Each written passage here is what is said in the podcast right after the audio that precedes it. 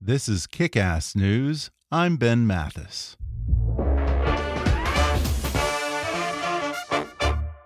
Intercom is the business messaging platform that does the manual work for you, automatically qualifying leads and scheduling demos.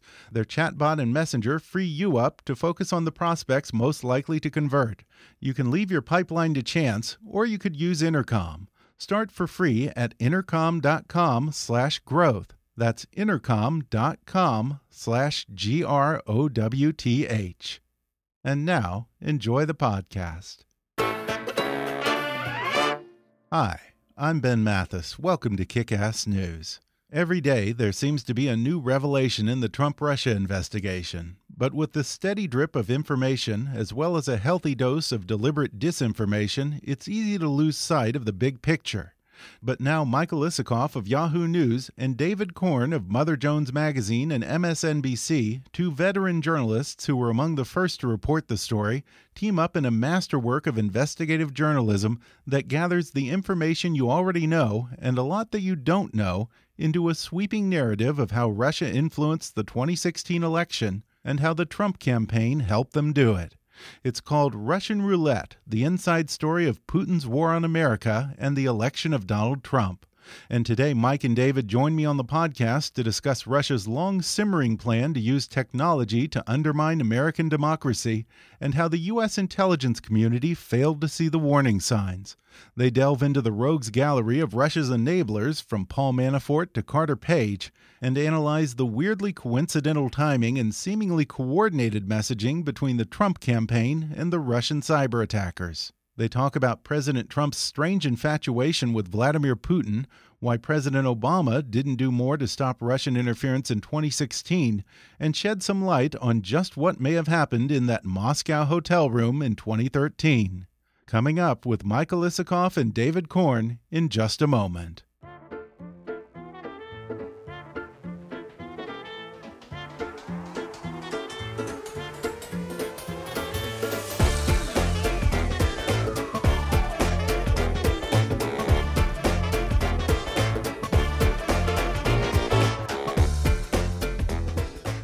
Michael Isikoff is chief investigative correspondent for Yahoo News, and David Corn is Washington bureau chief for Mother Jones Magazine and an analyst for M S N B C. Both of these veteran reporters are authors of multiple New York Times bestsellers, including their newest collaboration, Russian Roulette, the inside story of Putin's war on America and the election of Donald Trump. David and Michael, thanks for coming on the podcast. Great to be here. Good to be with you. Well, throughout twenty sixteen, you were both individually following the story of the Russian election interference and pursuing leads of the possible collusion between the Kremlin and the Trump campaign. At what point did it dawn on you that there might be more to this than we knew at the time? I think it was pretty clear by the, the summer of uh, two thousand sixteen, by the Republican convention, mm-hmm. that this was going to be a, a big issue, um, that, uh, you know, my first stories on this were about Paul Manafort, who had been selected as the campaign chairman and, it turned out, had all these ties to the pro-Russian political party in, mm-hmm. in Ukraine, had taken millions of dollars as a consultant for them, had the this business relationship with this very powerful billionaire Russian oligarch, Oleg Deripaska, um, who was pursuing him in litigation in the Cayman Islands. And Deripaska is an interesting figure. He was uh, uh, had been barred from entering the United States because the F B I had concerns about his ties to organized crime. Uh, he was known as uh, one of the two or three closest uh, oligarchs to Putin. And um, uh, here was uh, a um, a relationship uh, that was going on between him and uh, and a business dispute going on between him and the chairman of the Trump presidential campaign. Yeah. I thought that was wow. significant. I didn't know how it turned out to be much more significant than I understood at the time. So you had that. You had Michael Flynn, who was emerging as a major character, gave the famous speech at the Republican convention, "Lock her up, lock her up," uh, who had his own ties to Russia, had been uh, uh, had, had flown there for the tenth anniversary of uh, Russia. Russia Today and sat next to Vladimir Putin. Uh, and then you had Carter Page, uh, this foreign policy advisory member, board member of Trump's campaign, who flies to Moscow and gives a speech denouncing U S uh, policy uh, on Russia. All of this struck me as very odd. And then, of course, the final punch is Uh, we knew that the Russians had hacked the D N C, but the very next week, the Democratic convention, and uh, they start dumping the emails through WikiLeaks uh, and causing this huge disruption at the Democratic convention. It was clear something was going on mm-hmm. with Russia that was very big and very significant. How about you, David? When did this become real for you? Come the end of August, there were indications, though the administration wasn't talking about it at all. I hadn't even confirmed it was a Russian attack, although, you know, kind of suggested it had been, but not officially confirmed it. Uh, you had Senator Harry Reid and other Democrats start raising questions about connections between Trump associates and Russia in the context of the ongoing Russian attack. And it became really um, obvious to me that this was an area that needed some reporting. It was also an area that was incredibly difficult to report on. Um, I was hearing from people in the national security uh, community that everybody inside it was kind of freaking out because of the notion that there was something going on between the campaign and Russia. Not necessarily that the campaign was directly you know, conspiring with Russian agents to mount this attack, but that the Russians might have penetrated the campaign, or that there was some modus vivendi or some agreement of some sort, sub rosa, between Trump or people around him and the Russians to, you know, help each other one way or the other, particularly if Trump gets elected president. And this became really hard to report out. Mm-hmm. Um, it seemed to be kind of a common assumption within the national security crowd that there was that there were connections. And we now now now know that in the middle of the summer, the F B I began a counterintelligence operation looking at these things and the connections, you know, between Carter Page and Paul Manafort, George Papadopoulos, nobody really heard of during the campaign, were things that had troubled them and they were investigating. Uh, and Mike had one of the first stories in September. That it was the a, first story, actually. Yeah, the very be, first story. Just to be precise. But it was also yeah. one of the first stories. Both both statements are true. Um, that, that you know gave us a hint right. of what was going on, and I'll let him talk about that because then a few weeks later, I followed up with a story in the Steele dossiers that gave sort of a wider view of what was going mm-hmm. on. I want to ask you guys specifically about the Russian attacks and what their strategy was, because I, I think you say in the book it goes all the way back to a memo by a Kremlin general at yeah, the, some the point in the Gerasimov doctrine. General yeah. uh, Gerasimov was the chief of staff of the Russian army, and mm-hmm. he wrote this uh, article in an uh, obscure military journal uh, in uh, in two thousand fourteen. thirteen. two thousand thirteen, in which he sort of um, uh, talked about the future of warfare for the Russian military and making the point that um, uh, times had changed. The the The concept of the battlefield had changed, where in the past uh, uh, wars were thought of as conflicts between uh, uh, uh, armies and fighter jets and battleships. Uh, now uh, war ha- was evolving into a new arena in which um, uh, the homelands were the fronts through um, uh, through digital space, and mm. uh, that uh, one way of uh, waging war was to disrupt the enemy behind enemy lines through the use of in- information uh, uh, warfare, mm-hmm. uh, disinformation, uh, propaganda, mm-hmm. and also uh, using the tools of social media to disrupt uh, and sow discord behind enemy lines, uh, by, uh, uh, stirring up and weakening your adversary. And one of the things that was, if you go back and look at it, at it now, that's particularly chilling about that talk is that he says part of this is about exploiting the divisions that already exist within the population of your foe. Yeah. I mean, that's just chilling because if you look at what they did Three years later, with their social media campaign run by a troll farm mm-hmm. in Saint Petersburg called the Internet Research Agency, you know, they put out stuff, you know, about Black Lives Matter, but also about you know, you know, you know, gun gun rights and immigration, and they were able to see where the cleavages are within American political society, yeah. and just try to you know do what they can to inflame these conflicts. So they were, it was like, you know, it, in some ways, it's very Cold War-ish. We can look at the weak, you know, uh, West, you know, the, you know, the, the and, and, and, and, and exploit their own weaknesses against them. Yeah, and, it's nothing new about this. The Russians have used these tactics for decades. It's only the technology that's changed. And, of course, the Chinese have attempted to hack campaigns going all the way back to at least the two thousand eight election. So why was this different? The Russians had a phrase uh, for disinformation active measures, which mm-hmm. they had right. used uh, historically during the Cold War. Now, you know, the Cold War was a ideological conflict in which the U S did much to disrupt uh, uh, uh, uh, and weaken uh, perceived communist threats around the world as well. And uh, uh, some of that turned into some pretty ugly stuff. Mm-hmm. Uh, but I think most U S officials, uh, certainly the foreign policy establishment, believed uh, uh, by that the Cold War was over mm-hmm. and we'd won the Cold War, and uh, you know Russia was uh, no longer a a major threat. But you know the the uh, Gerasimov doctrine is so significant because you know everybody focused in two thousand sixteen on the hacks, the hacks right. of the D N C, yeah, the hacks of, of of of the John Podesta emails, mm-hmm. and they were an important component of this, yeah. uh, no doubt.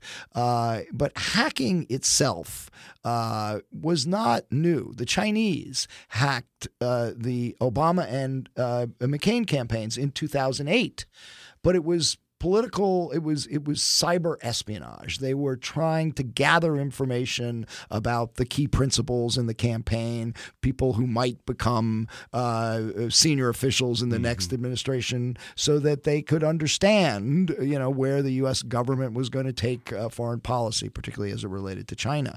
Um, but what the Russians did was something very different. They hacked and then they dumped.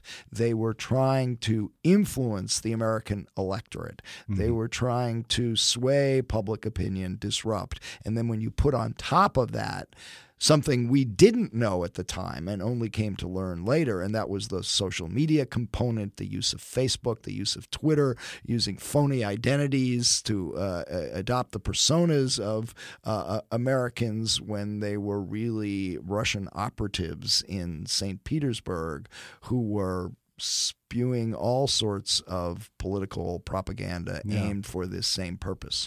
Yeah, from what I can tell, there were three main components to this multi-pronged attack. There were the email hacks, the disinformation campaign on social media, and then there was this massive attempt to compromise voter registrations in just about every state. And in the Senate hearings on this, we were assured by the head of the N S A that there was no evidence that the Russians had succeeded in rigging the election or changing the outcome. Do we really know that for a fact? I wanna... It wasn't quite an attempt to compromise. Okay. What it was well, yeah. was penetrating and probing okay. state election systems. Okay. And, you know, we have this quick, crazy quote system in America where all elections are run locally. Right. So there are, you know, a lot of different systems, mainly state systems. But in mid-August, the inf- intelligence comes in that Russia is penetrating and probing state databases, steals some information. Um, no sign that they're go- that they've done anything yet mm-hmm. to compromise okay. databases and to get in the way of voting. But it totally freaks out, as it should, the White House. They're envisioning an election day where people go to vote, and because voter registration numbers have been changed, maybe the last two digits of a ten-digit number, people they say, "I'm sorry, you're not registered to vote," and that calls into question the whole legitimacy of the of the election. That became a, the sort of the driving concern in the Obama decision-making process about what to do, how to respond to the attack underway. Mm-hmm. They didn't want to, you know, do anything to, to make things worse or to, or to give more attention to the Russian attack. thinking that would help the Russians. But really, they were less concerned that the hacked emails could, you know, hurt Hillary Clinton that much. They, like probably the Russians and everyone else, they thought she probably would likely coast to victory. Yeah. But they were more yeah. concerned about chaos on Election Day. Yeah. I, I want to ask you about the Obama administration's role in all this, because often when the press or Democrats attack Trump for ignoring the Russia threat, he deflects, and as he often does, and tries to shift blame to Obama, asking, what did the Obama administration do about this when it was actually happening? Does he have a valid point? And, and why didn't President Obama do more in yes. real time? Yes, he does have a valid point on that, because the, the, the, the sad answer is they didn't do that much. Now, there are a lot of reasons for it. It was a very uh, uh, complicated issue, and there were lots of concerns about what the impact of uh, a response in real time would have been in the midst of an election.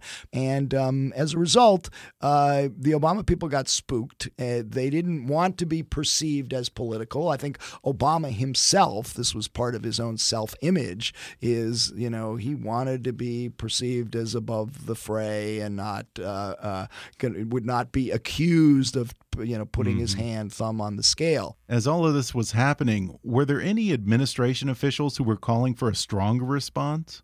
There were people inside the White House who felt very strongly that uh, if there was going to be a response, it had to be strong, tough, and in real time. You can't wait. You can't kick this can right. down the road for the next administration. And they drew up a lot of very aggressive options, some of which were pretty provocative, for basically cyber attacks on Russian news sites and uh, uh, and and going after the online uh, personas that were dumping some of the emails, like Guccifer two point oh uh, and other measures. And then some of them were sort of versions of U S information warfare as well, to uh, use the information the U S intelligence community had about Putin, the corruption in his government, the corruption in his family, and dump that some on the uh, uh, on mm. the web. Give uh, Putin a taste of his own mm. medicine, as one of them put it.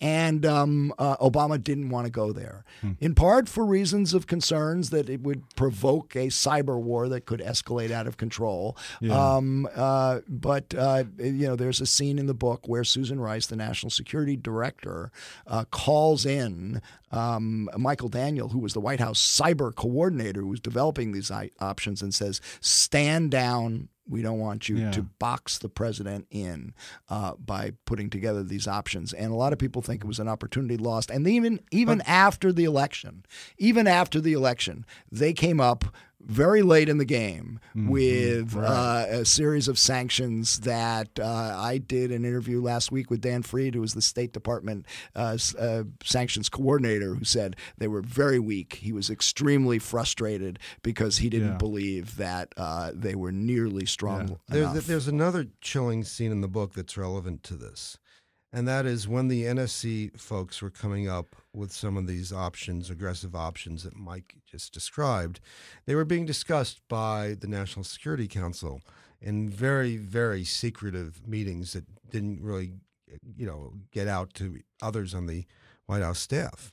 And there was tremendous concern that if you hit back with cyber, you get into a tit for tat, and right. it escalates. That was interesting. And the the feeling among some of the uh, cabinet members was that the United States was far more vulnerable to cyber warfare of the United States and could end up the worse in an escalatory conflict. And at one point, uh, the Director of National Intelligence, uh, James Clapper, says, well, if this happens, if we hit them and they hit back and it escalates further, they could take down our whole electrical grid. Wow. And so think about that for a second. You know, the president having his hands tied by his top, top intelligence advisor saying, you know, the whole country could be taken out by the Russians, that were that vulnerable.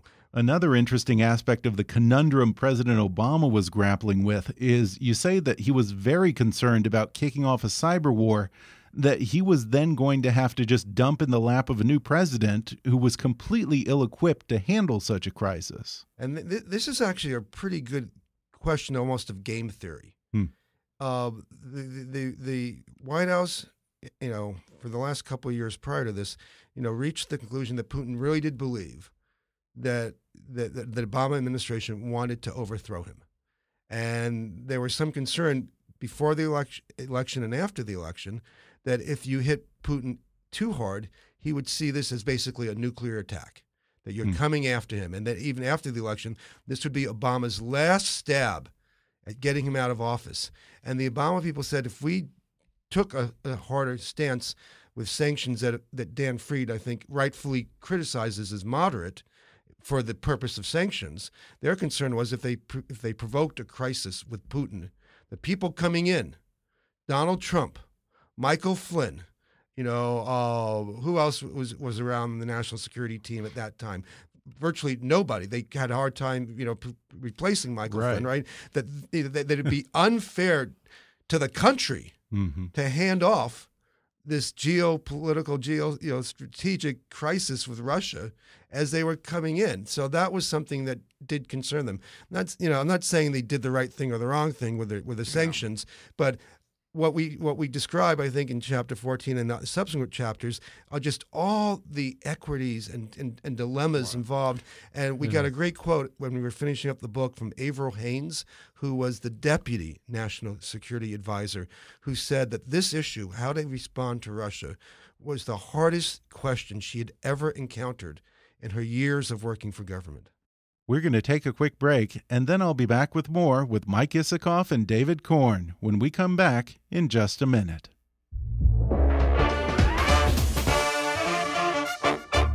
Hey guys, it's never a good look when you untuck a long, bulky dress shirt. You may think it makes you look casual, but more than likely, it just ends up looking sloppy. That's why Untuckit makes shirts specifically designed to be worn untucked. Casual shirts that are not too long and not too short. They're just right. Untuckit shirts are my go-to for any occasion from casual to dressy. Since discovering Untuckit, I may never buy a shirt from anywhere else. Not only do they look good, they feel great. My new favorite is a classic blue chambray button-down that I just got. The fit is great, it's quality material, one hundred percent cotton, so it breathes, and it's the perfect length. In fact, these shirts are designed so well, G Q calls them perfection. With my Untuckit shirts, I've got stylish casual down. And if you're a woman wishing you could have one of these, well, Untuckit now makes shirts for women, too. Shirts for her that are casual, versatile, and designed to last. Log on to untuckit dot com and check out all the new arrivals. Use the promo code KICK for twenty percent off your entire purchase. You can also visit one of Untuckit's more than twenty-five retail locations across the country. Stop hiding your shirt with your pants, or your pants with your shirt. Untuckit dot com, your solution to perfecting casual. Use promo code KICK for twenty percent savings. Hey folks, let me tell you about a company I love. We use them for our eight hundred number, and if you're an entrepreneur, a small business owner, or even if you have a side gig, you really need to know about Grasshopper, the entrepreneur's phone system. Grasshopper lets you run your business from your cell phone while keeping your business and personal lives separate. Choose from their huge inventory of local, toll-free, and vanity toll-free numbers. Simply forward your new number to your mobile phone and start taking calls immediately. Whether you're in an office, in your car, or out running errands, Grasshopper's iPhone and Android apps help you stay connected to your customers. Not to mention, you can send and receive calls and texts from your business phone number, set up multiple extensions for everyone on your team, get your voicemails transcribed and emailed to you, work from anywhere with call forwarding to make and receive calls from your computer via the desktop app, and even utilize Wi-Fi calling. Better yet, Grasshopper offers easy and instant setup and twenty-four seven customer support, all without any long-term contracts. Grasshopper. Sign up today.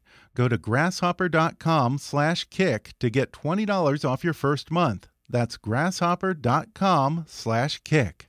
And now, back to the podcast. Now, a lot of this story really begins with Donald Trump's infamous twenty thirteen trip to Moscow. Yes. Infamous? Why do you say yeah. infamous? I don't, I don't think anyone doesn't know about that at this point, but uh, he's a bit confused. We, we can do a, a whole po podcast on yeah. the trip yeah. to Moscow. I think we have in November thirteen. Yes. Now, officially, he was there for the Miss Universe pageant, yes. but behind the scenes, that trip reveals almost a comical infatuation with Vladimir Putin and yeah. more broadly with Russia. Right. What was it the root you know, of as that? we it, it's the first chapter of our book, really, and and you know we call it the birth of a bromance uh, the, between uh, between Trump and uh, and, and Putin. Um, yeah. Look, Trump went there uh, for the Miss Universe pageant, but his real interest was what he'd wanted to do for thirty years, and that is uh, uh, do a business deal in uh, Russia to build a Trump Tower, build a, a monument to himself with his name on the skyline in the Russian capital. And um, what happens is when he's there, he's sort of, yes, as you say, obsessively focused on uh, trying to get a meeting with Putin. He figures uh, that would help grease the skids uh, for um, the business deal he so cherishes, uh, he, uh, he had cherishing for so long. And uh, as we describe, you know, he's constantly asking every, during the uh, two days he was there, one night, by the way, he did spend the night despite his claims to uh, James Comey later, uh, Uh, that, uh, you know, is Putin coming? Have we heard from Putin yet? Uh, and Has he uh, called? Has he it's called? It's like high school. Yeah. Yeah, has, yeah, he yeah. called? has, has he called right, me right, yet? Right, I'm waiting. Right. He, yeah. knows, he knows I'm here. So finally, the uh, uh, the cell phone of Agalarov rings, and it's not Putin. It's Dmitry Peskov, Putin's spokesman. Uh, Agalarov hands the phone to Trump. You know, Peskov apologizes. The president is tied up. He has a meeting with the king and queen of Holland, who are in in Moscow for the day. They were delayed by a traffic jam. He's really sorry he can't make it, but he wants to extend an invitation for Putin to come to the Sochi Olympics coming up, and um, he's going to send an emissary to Miss Universe. And, uh, you know, of course, uh, Trump is crushed yeah. and uh, disappointed, but as soon as he gets off the phone, he said, well, um, why don't we tell people he came anyway? Nobody's going to know the difference, right? You know, very Trumpian response. Yeah. Now they, they, uh, and, and, and they're, you know, Trump obviously wanted to get this business right. deal um, in Russia, and he ends up getting it, it, and then collapses in part because of the sanctions. But there are at least two other important things. Uh, he seems to demonstrate almost a psychological affinity for Putin. It's not mm-hmm. just, I mean, he obviously knows that you can only do business in Russia uh, at, at a high level with the approval of the government, and Putin actually is, is leading the government. So he, you know, wants to, you know, get Putin on the side for that. But he also, from the very beginning of when it's first announced that the contest is going to be held in Moscow, is that's the start of this long series of flattering and positive remarks that he makes about Vladimir Putin. Right. It really starts then. He, they signed the deal in June twenty thirteen, and his first tweet is, Miss Universe is going to Moscow. Will Vladimir Putin become my new B F F? And at this point in time, Putin's widely regarded as a repressive, tyrannical autocrat. Yeah. And we saw during the campaign, he tries a second run at making a A, a big deal to build a, a tower in Moscow, a deal that's being organized by who other than Michael Cohen. And while he's running for president, not telling the public, he has this deal that would make him millions if it could go through. And he's asked about Putin, as you would expect during the campaign trail. And he's asked about sanctions. And he says he's against, more or less against the sanctions. And he says positive things about Putin without telling anybody that he's negotiating to do a deal that would likely be funded by a state-owned bank. And I know, you know, we, we there's a lot of stuff in our book, a lot of stuff that comes out, but the whole idea that the leading Republican presidential candidate, while leading the Republican pack in late twenty fifteen, early twenty sixteen, was negotiating a deal that would in essence put him in business with the Russian government. I mean, I don't know. That seems to me yeah. to be bigger than Watergate in a way, and a scandal yeah, all the time. It kind of, it kind of almost deserves its own book. Yeah, no, but it is covered in Russian is. Roulette. That's chapter Just six. A reminder, yes. Chapter six. You can read all about it. Right now, this Moscow trip is when the famous P tape happened. Supposedly, yeah. you say in this book that Christopher Steele claimed that he, or perhaps his source, had actually talked to an employee at the hotel who verified that story. Did he? he yeah. elaborate on that at all? No, he has said very little about the okay. sourcing on this. Uh, he says to protect his sources. And if you read his memo on this closely, you see it's it's not at all clear that any of his sources, and we identify who one of the main ones was mm. in the book, um, uh, had any firsthand knowledge of okay. uh, this event. Uh, okay. uh, nobody had seen such a tape. Nobody was in the room, of course, with uh, um, uh, with Trump and the alleged hookers who were there. Uh, so, you know, it does remain in the realm of gossip. Now, I should point well, out. We also yeah. point out that Steele himself, we quote yeah. him in the book, saying now after the fact that he believes there's a fifty-fifty chance of this happening. Which ain't nothing. It ain't nothing, and it may It ain't be, nothing, but, but yeah. it's also f- coming from the yeah. guy who first put it into play. Yeah. Uh, it it's be, it's yeah. pretty striking it that, a little overly you know, optimistic. Uh, overly right. optimistic. Now, we do talk about a scene in Las Vegas right. that has gotten some attention, uh, which uh, is new in our book, and this is, you know, the sort of precursor to the Moscow trip, how mm-hmm. they how they c- came to hold the Miss Universe pageant in Moscow, and that was uh, Trump first meets uh, the Agalarovs uh, during the Miss U S A contest in June of two thousand thirteen. That's when uh, the Agalarovs agreed to partner on with Miss Universe, and there's a, a dinner in which uh, uh, the Agalarovs are there. Rob Goldstone, the publicist uh, uh, for Emin Agalarov, is there. Uh, also, this uh, professional money launderer uh, who worked for Agalarov is there. There. And then afterwards, there's an after party uh, at this pretty raunchy Las Vegas nightclub that's known for um, pretty out there acts of sadomasochism, simulated bestiality, yeah. other stuff that had it under investigation, mm-hmm. undercover by the Nevada Gaming Commission for oh, complaints that it may have been in violation of Nevada anti-obscenity laws wow. to huh. be putting on these performances. And as we report, among the yeah. performances that were regular ones, although we don't know it took place the night Trump was there, was uh, a simulated urination uh, b- uh, by women, uh, one on a professor, yeah. another women on each other. So one typical possibility here yeah, is exactly. some, there's no, no. hard All evidence right. of this, but given that the, the, the, the golden showers seems to have been gossip in the mm-hmm. first place, you know, it's a but, possibility. But the Stormy Daniels scandal and the Playmate right. and all yeah, these people yeah, who yeah. keep coming out don't exactly do a disservice to this story, do no, they? Well, I mean, no. I mean, uh, you know, what happened in the Las Vegas nightclub, I mean, we don't, you know, there's no indication that they saw anybody peeing on anybody. But, Except you know, it was one of the regular performances, yes, yes, so it's okay. certainly possible it took place. It's as I mean, it's as it's much a, evidence as a, anything else yeah. in, it's, about it, this it, tale. It's, it's, it's, yeah. it's, it's a theory. What we do mm. know. We do know that in the early two thousands, a person who had been a gossip columnist for the Daily News in New York City who had covered Trump was a friend, was a foil, um, said that in the nineties, Trump told him, you got to go to Russia. The women there, you know, do things that right. they don't do anyplace else.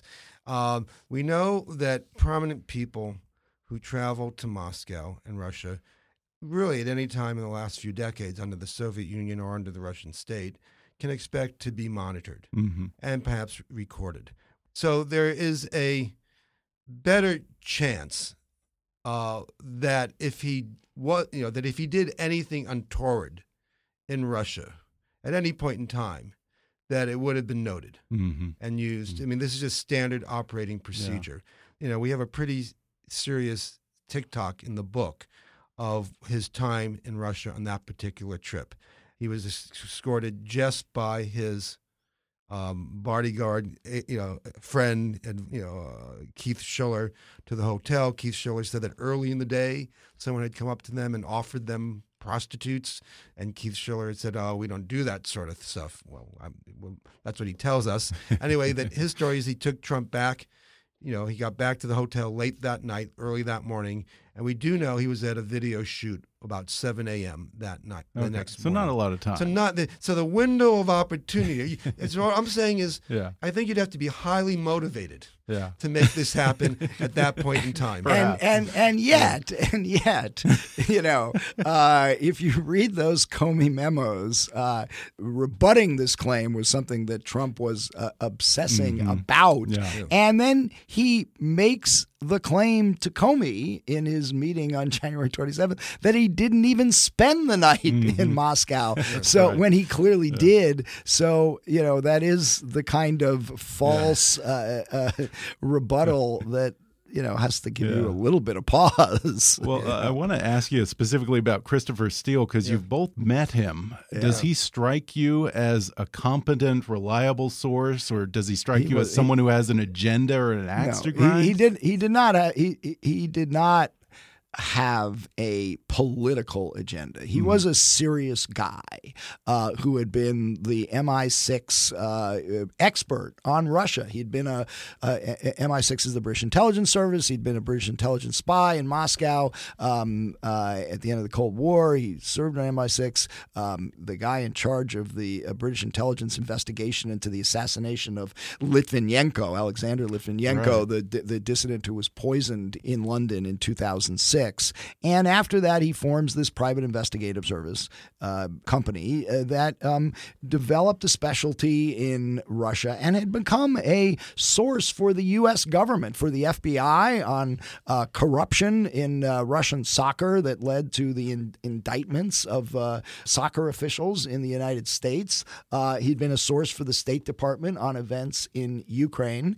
Uh, and so when he was hired by Fusion G P S, which was the uh, uh, private investigative research firm hired by the Democratic Party in the Clinton campaign to do research on Trump and his Russian connections. And he came back with these rather alarming memos about uh, collusion and compromat.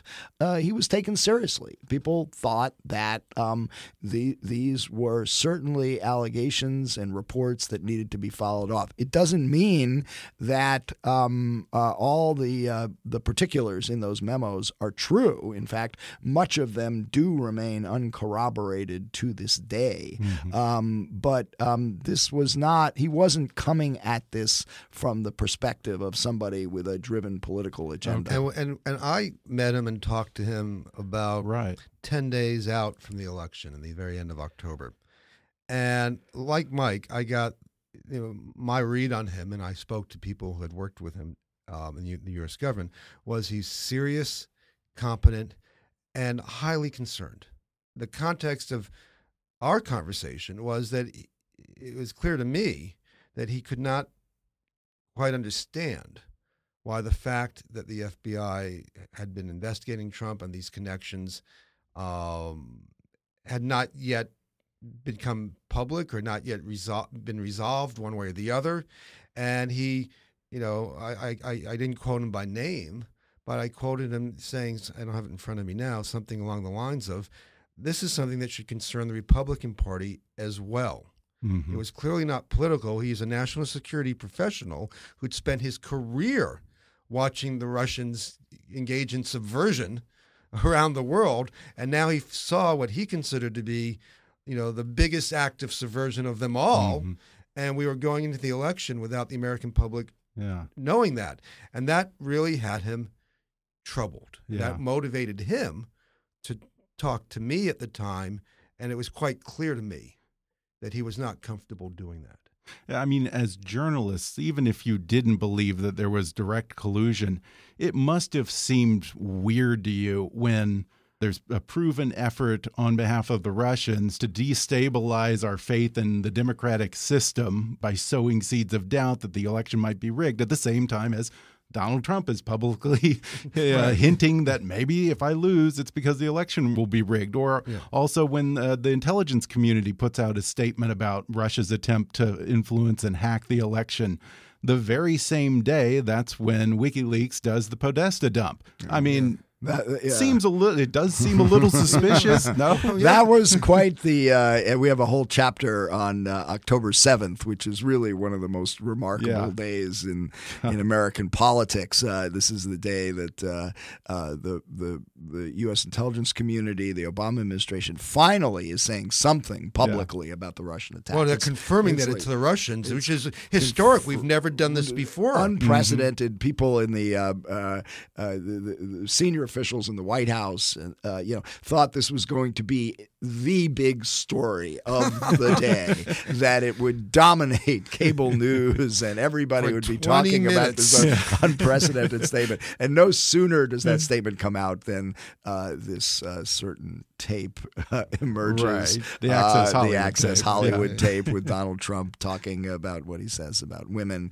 And, you know, suddenly all uh, attention yeah. shifts mm-hmm. to that. It becomes, you know, nonstop on the cable channels. And yeah. then what happens uh, within uh, a couple hours after that is suddenly the Podesta emails mm-hmm. are dumped by WikiLeaks on a Friday uh, you know, evening, on yeah. a Friday yeah. uh, late on yeah. a Friday afternoon, yeah. and uh, as we point out, you know, as as the entire um, presidential race was engulfed in chaos, um, b- largely because of the actions of Russian intelligence. It yeah. just happened to be Vladimir Putin's sixty-fourth yeah. birthday. You know, yeah. you, and you, you you mentioned the word collusion uh, a moment ago. Collusion is not a A legal term. It's an elastic term. It can be used to mean lots of different things. So we don't use the term collusion in the book. Mm-hmm. Uh, we use the, ter- the the phrase aiding and abetting, mm-hmm. that he made it easier for the Russians to get away with it. And uh, it's my own metaphor that I compare it to a guy standing in front of a bank. The bank's being robbed. He's told the bank is being robbed. But as people walk by, he's screaming, "There's no robbery here, nothing to see. Go carry on, citizens." Uh, and so whether he was in on the original caper or not, he is making it easier for the bank robbers to get away with mm-hmm. it. And I really think that's what Trump did. And I and I think he set up this straw man of collusion. And, and the Republican Party, I find it really quite discouraging that they've gone along with this definition and haven't looked at what really happened, haven't come to terms with what, you know, I think we adequately describe and appropriately describe as Putin's war on America as it was waged during that campaign. Yeah. It seemed like treason to me just to have a presidential candidate publicly encouraging WikiLeaks and the Russians to hack Hillary Clinton and the D N C. Yeah, yeah. Yeah, it's almost alone. like imagine imagine if instead of saying it publicly, that had been found in mm-hmm. some email that gets uh, uncovered by Robert Mueller or somebody yeah. else. One would think, there it is. There's the smoking gun. Yeah, yeah. And I think that's the yeah. service that you guys do with this book, Russian Roulette, because for me, you know, I can think of so many individual incidents that I've forgotten about by the time the next revelation comes out. Yeah. And to build a cohesive narrative like this was very helpful for me because at a certain point, you have to draw some conclusions about the collective evidence that yeah. we've found here. First, you know, I thank you for your kind words about the book because, you know, when you talk about putting together a coherent, comprehensive narrative to give to show people the big picture and more, and just as importantly, how different pieces of all this, because it can be very unwieldy at times, how yeah. they fit together, um, is really what we aim to do. And what's been tremendously gratifying about the book is not just that it is sold well, which is great for, for authors, but that people have come up to us, and many, and have reflected that same sentiment, and you know, and, and describe the book as a good read, but also as a service mm-hmm. to them to help process the new information that comes out day by day. And um, I look, you know, after our book, you know, was done, and sort of the week it came out, the House Intelligence Investigation, you know, run by Republicans, collapsed. And it was, you know, it was always, you know, as I said earlier, a clown show. And, you know, they never seemed to really care most about what was at the heart of the matter here, the Russian attack and any interactions between the Trump campaign and the Russians while the attack was underway, and focused on a lot of, you know, side issues to try to diminish the the investigation and claim that the real issue was a, you know, surveillance against Carter Page, you know, who's at the end of the day a side character in a lot mm-hmm. of this. Um, but what we have found is we've talked to several members of the Intelligence Committee who, who after reading the book, told us they saw things in the book, they read things in the book that they did not know. Really? Now, I mean, that's kind of frightening. They yeah. did not know, and things that were not investigated. And Robert Mueller, you know, is going, you know, great guns, but it's not his job to tell us what happened. Hmm. It's his job to see if he can find evidence of crimes and prosecute cases. Good point. And in the, you know, in the pursuit of that, putting out indictments, if he takes anything to trial, you know, presenting evidence in court, is how he will tell certain parts of the story. But uh, I can bet you dollars to donuts he will f- discover things that do not fit into criminal prosecutions. And he has no, and in fact, in some ways, he has an obligation not to reveal that material. And he's not obliged to write a massive report at the end telling the public everything that he knows. Uh, right. So so, that, so I'm left with, you know, at the end of the day, who will tell the people? We uh, done, we, it, that was a, that was that's what we've done. You, that's they like can read the book. Teasing a sequel here. That's what we've done to the extent we, we did it without subpoena power, we, we, and you know, right. and, and so, but you know, we're still looking forward to others out there, yeah. you know, digging further and and and showing uh, showing the world things that.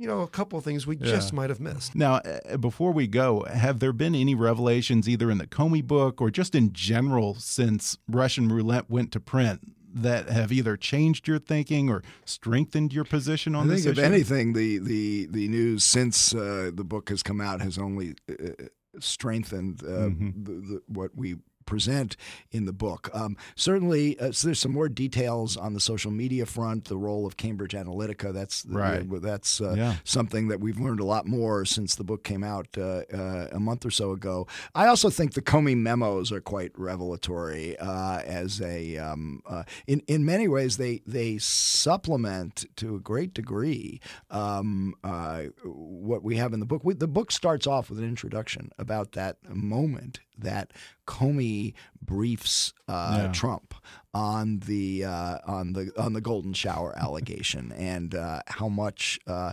just to to alert the president then president elect. This is January sixth of two thousand seventeen. That this was something that was out there, was being talked about, that could get pop in the media at any time, and they wanted to let him know. And as we point out, after Comey leaves the room, something Comey can't describe, uh, Trump is quite incensed. He views it as what he calls a shakedown. Uh, a case of blackmail. The F B I yeah. uh, like, director like is trying to mm-hmm. hold something over him over him in the way that J. Edgar Hoover would have done, or Trump's old mentor Roy Cohn would have done. Uh, and uh, actually, when you um, read the Comey memos, you see that's exactly sort of the way Comey was processing it, mm-hmm. thinking about what uh, uh, uh, Trump's reaction was. Yeah. So uh, in, in a lot of ways, the Comey memos have buttressed our yeah. book. And I'm sure there'll be more to come. Well, again, the book is Russian Roulette, the inside story of Putin's war on America and the election of Donald Trump. David Corn and Michael Isikoff, thanks for sitting down with me. Thanks Thank, for having us. Thank you. Thanks again to Michael Isikoff and David Corn for coming on the podcast.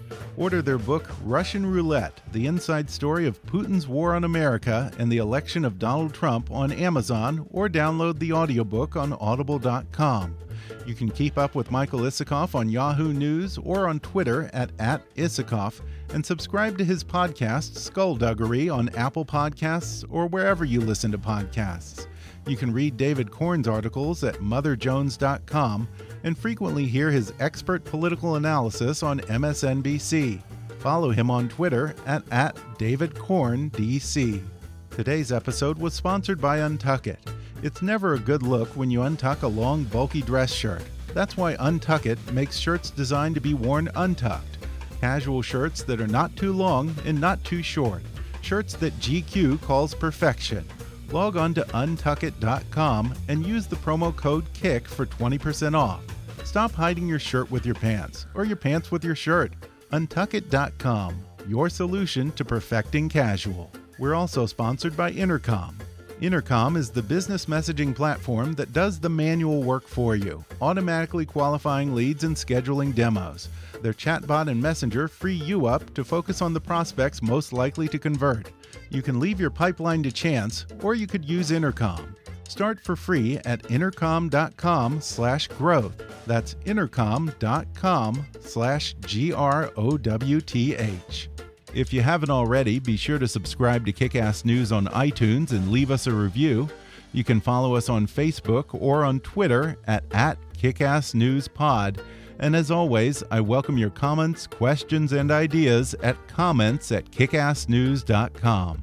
I'm Ben Mathis, and thanks for listening to Kick-Ass News.